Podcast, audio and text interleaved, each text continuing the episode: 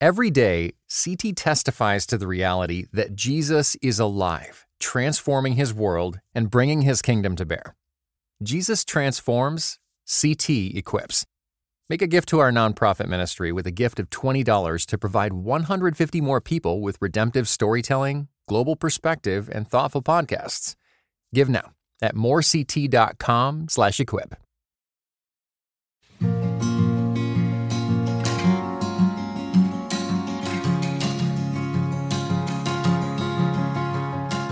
Hello, this is Russell Moore, and you're listening to Signposts. This is the place uh, every week where we gather together electronically to listen in on conversations uh, with people that I like to talk to about a variety of issues. Uh, and today, I'm really uh, excited about talking to one of my favorite writers, Ross Douthat.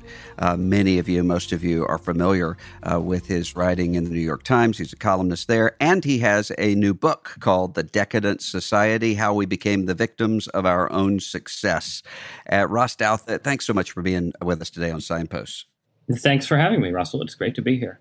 You know, there are so many things that I would like to talk about uh, today, but but the first thing I want to talk about, I was really interested in reading your book on decadence because I couldn't help but think about people that I've known who, when things kind of fall apart for them, some of them explicitly collapse uh, they get involved in substance abuse or start getting into bar fights or whatever. Uh, that sort of thing happens. But then there are other people who just kind of go numb and, and just uh, just sort of get into a, a sort of ditch in their lives. And it seems to me that's pretty much exactly what you're saying is happening to American society. Is that there's just this this sort of exhaustion and uh, stagnation taking place in the, in the country. What do you mean by that? Yeah, I think that's a that's a reasonable way of saying it, and a pretty good analogy. Uh, the the argument in my book is basically that since the late 1960s and early 1970s, across a big range of indicators, economic and technological, political, cultural, and demographic, um, the United States has stagnated or decelerated or entered into a period of sort of discontented age, I guess, is one is one way to look at it. Where we're still, you know, we're a very rich society in certain ways, notwithstanding um, what's been happening in the country the last couple of weeks. We're a more stable society than we were in the 1960s, um, but we're a society where the horizons of possibility seem to have closed a bit. Um, you know, we went we went to the moon and discovered that we couldn't go any further, and so the space age was sort of over before it began. Um, we've sort of come to live with much slower economic growth than people expected 50 or 60 years ago. Um, and our technological progress has been concentrated in basically communication and simulation. So we've gotten really good at constructing virtual realities but we haven't made a ton of progress in other areas energy medicine um, transportation and so on. Um, so we're we're sort of in a place where there are people who feel like we're you know surging towards some you know transformed techno utopian future. This is sort of the steven pinker argument. And then there are people who think that we're headed for a cataclysm. And i'm arguing that actually we could sort of go on reenacting the glory days of the baby boomers for another generation at least. Well, I was interested. You you made the point in the book, and I've I've heard you make the point in in some other venues as well about popular culture, about film. Of course, you review review movies for National Review and have for a long time. But uh, w- when I typically would hear someone talk about decadence in popular culture, it would be a preacher or an evangelist talking about uh, explicit sex and, and all of those sorts of things.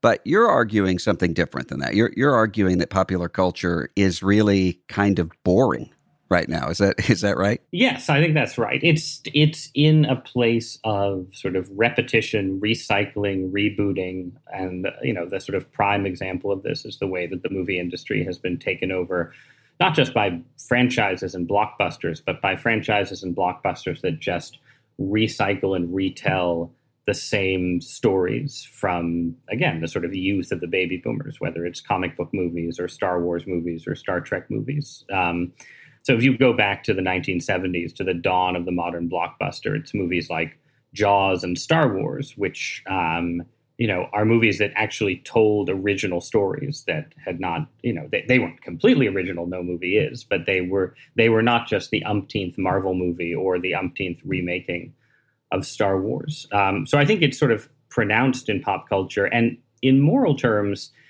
I think that there's a difference in a way between sort of outrageous immorality and sort of repetitive, boring immorality, and that the latter is more decadent. So, you know, a culture that has that has orgies might actually be less decadent than a culture where no one has orgies because everyone's just home looking at pornography on their own, right? That there's sort of a there's there was a sort of wild Dionysian culture in the 60s and 70s that was terribly destructive but it was different from what we have now, which is much more sort of isolation and uh, loneliness and sterility.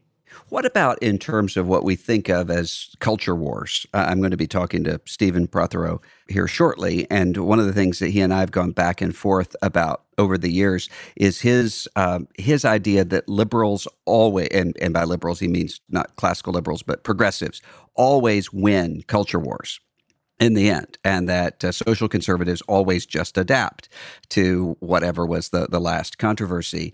Do you see that happening? Is is social conservatism changing? Or are the progressives winning that debate, uh, or not? It seems to me that that's become complicated a bit in the past uh, several years. Yeah, I think it is complicated. I think that in general, um, there has been a leftward shift in society and social debates. And obviously, you know, the the shifts on same sex marriage are a huge and obvious example. Um, and there's been secularization in America over the over the 50 years that I'm calling decadent. Right, the country has gotten somewhat less religious.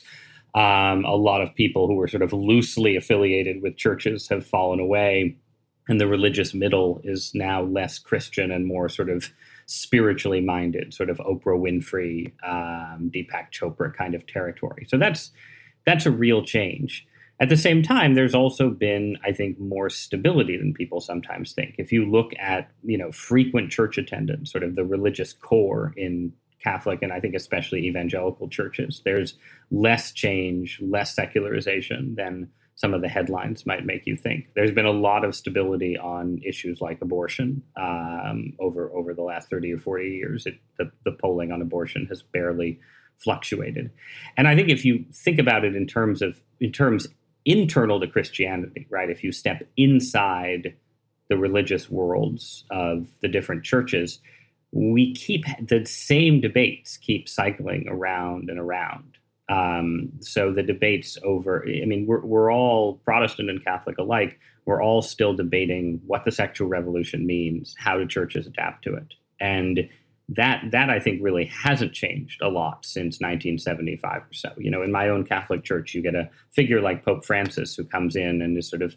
presented as this this change agent, this transformational figure, but within a few years into his pontificate, Catholics are arguing again along exactly the same lines about you know married priests and female priests and divorce and remarriage and all these issues that they we've been arguing about since the Second Vatican Council. I think there's some similarities to liberal versus conservative debates in evangelicalism too. I think there's been a struggle among religious believers to figure out how to sort of get past or transcend or even just settle arguments that really came in with the cultural revolutions 50 or 60 years ago.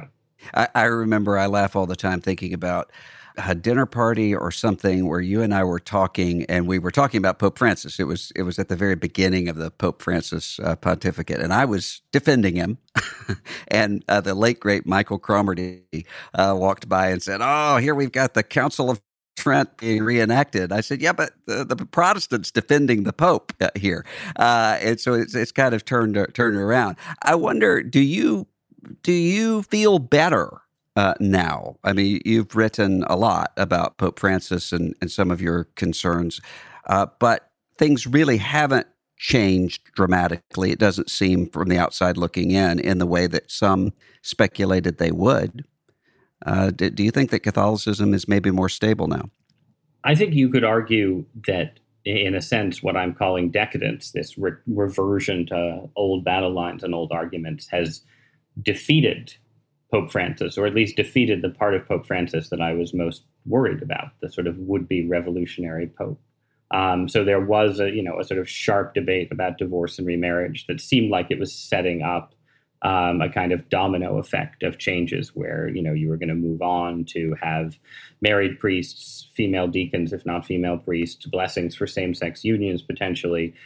And there's still some action on that in Germany, sort of the heart of liberal Catholicism. But over the last couple of years, um, Rome itself has tended to disappoint the liberals and progressives. And the old battle lines, the old stalemate has has set in again. And you know, again, as a as a conservative Catholic who was worried about the direction of the pontificate, that's good news. At the same time, it's again, it's not that you've had some sort of forward movement, some sort of sense that the church is transcending its post Vatican II battle lines. It's more that you know they've they've just sort of hardened and we're, we're in the same place we've been for 50 years. Yeah. And At not even a pope time, and not even a pope can sort of escape that stalemate, I guess you could say. Yeah. I, I was uh, I was thinking about you. You had a back and forth with uh, I think with Patrick Deneen uh, on Twitter about the the argument between decadence and collapse, and I think you said something like, "Okay, I grant you, uh, the times right now look more like collapse than than decadence, but my my thesis still stands." And it made me it made me wonder, what do you think is going on with American Catholicism right now? Uh, there was a time, not very many years ago, when I used to laugh when I would read old Baptist writings that always acted as though the major threat to religious freedom would be coming from Rome. And I would say, you know, the, I, am working with the bishops all the time on all of these issues. And now uh, you, you, have all of these voices seeming to emerge uh, all of the sudden saying that liberal democracy is wrong and is a product of the Reformation, Enlightenment. A couple of people making arguments for kidnapping Jewish babies to have them baptized in the early 20th century and and all of these sorts of arguments that seem to have come out of nowhere from the kind of American Catholicism that we had with uh, Richard John Neuhaus or Robbie George is that just an outlier, or is something actually changing in American Catholicism away from uh, freedom and democracy uh, at all?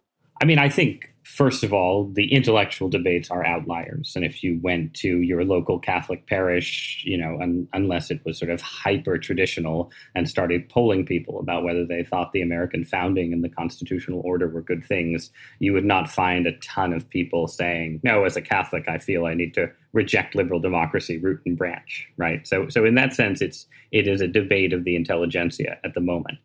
Um, but I think it does reflect a couple real changes in Catholicism since the sort of heyday of evangelical Catholic cooperation. The first is, in a way, I mean, I was talking about it as a, as a stalemate, but there's actually been a kind of further polarization in Catholic opinion um, in the Western world and especially the US over the last 15 years, where I think the combination of the sex abuse crisis weakening the credibility of the bishops and then the Francis era making conservative Catholics frightened of liberal Catholicism again has pushed a subset of conservative Catholics further to the right into a more sort of a, more paranoid sometimes or just um, just worried posture about um, the impact of sort of liberalism within their own church and whether they can trust their church as an institution. And then at the same time, the fact that um, politically and culturally that evangelical and Catholic alliance sort of peaked with George W. Bush.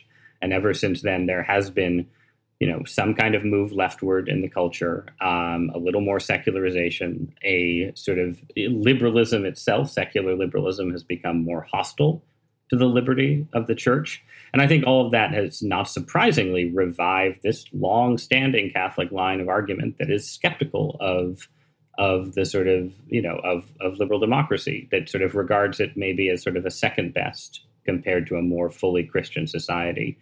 And I, I think this is more sharper in Catholicism, both because Catholicism has this older tradition that you know U.S. Southern Baptists don't really have of sort of throne and altar politics, and also because numerically, evangelicalism in the last 10 years has been more stable than Catholicism. Catholicism has suffered more losses and is in a bigger period, I think, of sort of institutional decay. Um, Catholic church going numbers have fallen, evangelical church going numbers have stayed solid. Um, and especially if you're in certain, you know, red states that are heavily Protestant, I don't think you feel your sort of cultural marginalization quite as much as you do, let's say, in the once very Catholic, now very secular parts of the Northeast where where I live, right? So I think I think the Catholic relationship to American liberalism has taken a turn for the worse for for a lot of different reasons.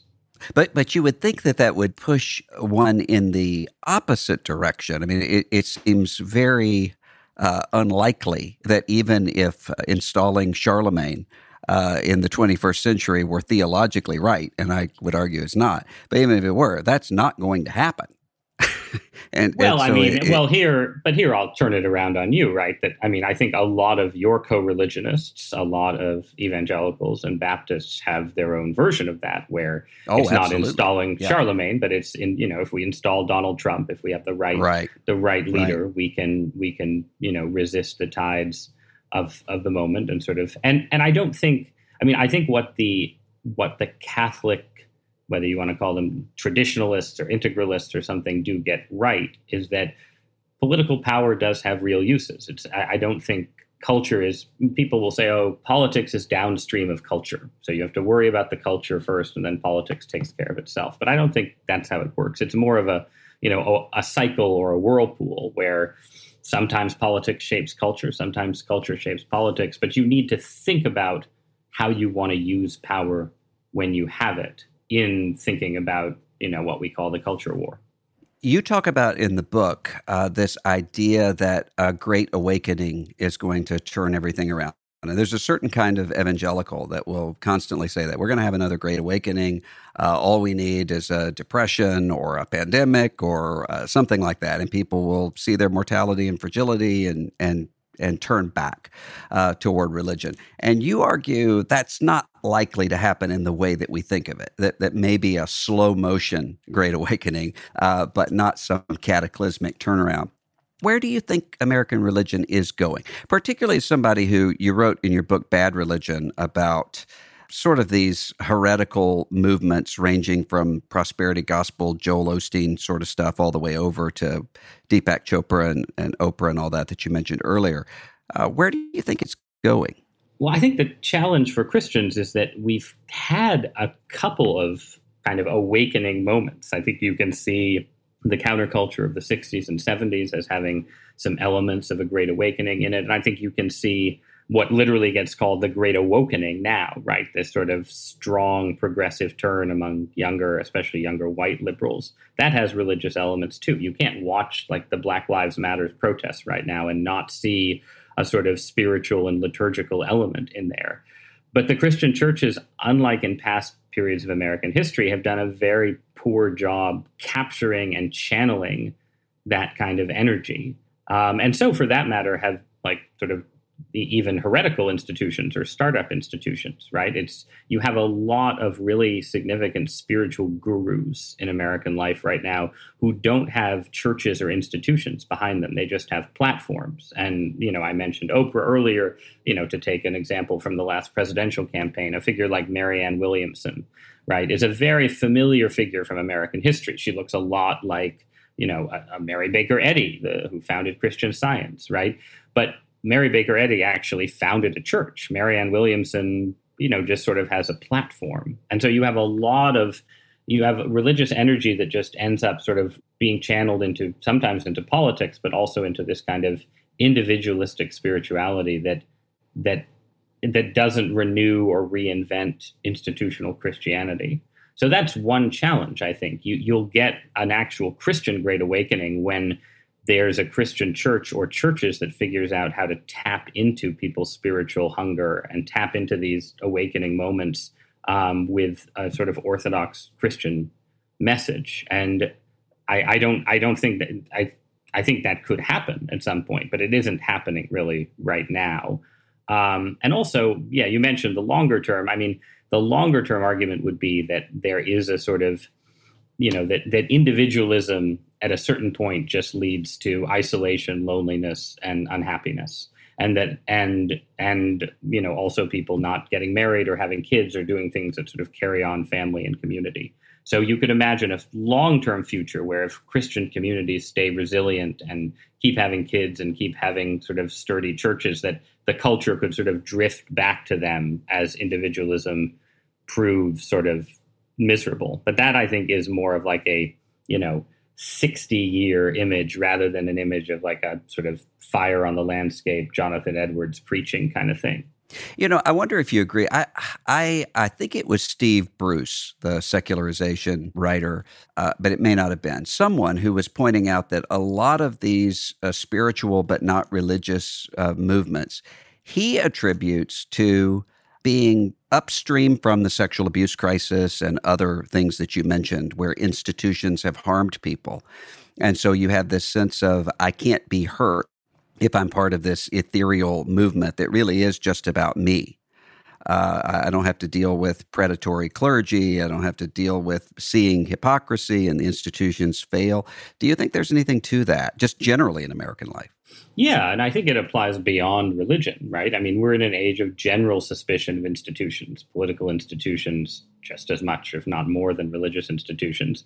And part of that reflects the fact that we're in an age of transparency where it's very hard for institutions. This, this is you know often a very good thing that it's hard for institutions to sort of cover up problems or sweep crimes under the rug, right? To sort of us we have a we have access to a scale of knowledge about the inner workings of our institutions that people didn't have 50 or 60 or 70 years ago and that in turn creates this sort of crisis of belief like you know if you go back to the 50s and 60s and look at how congress worked Congress was much more effective then than it is today, but it was also pretty corrupt in various ways, right? Like Lyndon Johnson, the great wheeler dealer, was had people around him or he himself involved in things that, you know, if they were exposed today would would would bring a career to, to an end. And there does seem to be some trade-off there where when institutions can sort of conceal some of the corruption involved in them, they end up having more trust. And then when the corruption is exposed, which you know hopefully leads to punishment for the guilty you you have trouble putting that trust back together you have trouble con- yeah as you say convincing people that they can afford to sort of submit themselves right i mean this is what what you know any kind of small o orthodox christianity asks you to submit at some level to some authority and i think that's harder for americans to to imagine doing today than it was before mass media, the internet, and everything, every other form of exposure.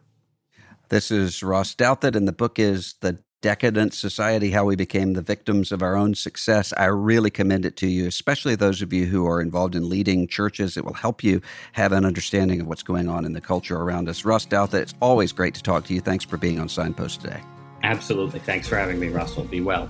Thanks for listening, everybody, and be sure to subscribe on Apple Podcasts, Spotify, Stitcher, or Pocket Casts, or wherever you listen, and check out the cover art. Just uh, tap on it or swipe on it, and you can you'll see the show notes. There'll be a link to Ross's book and other information that you might have missed.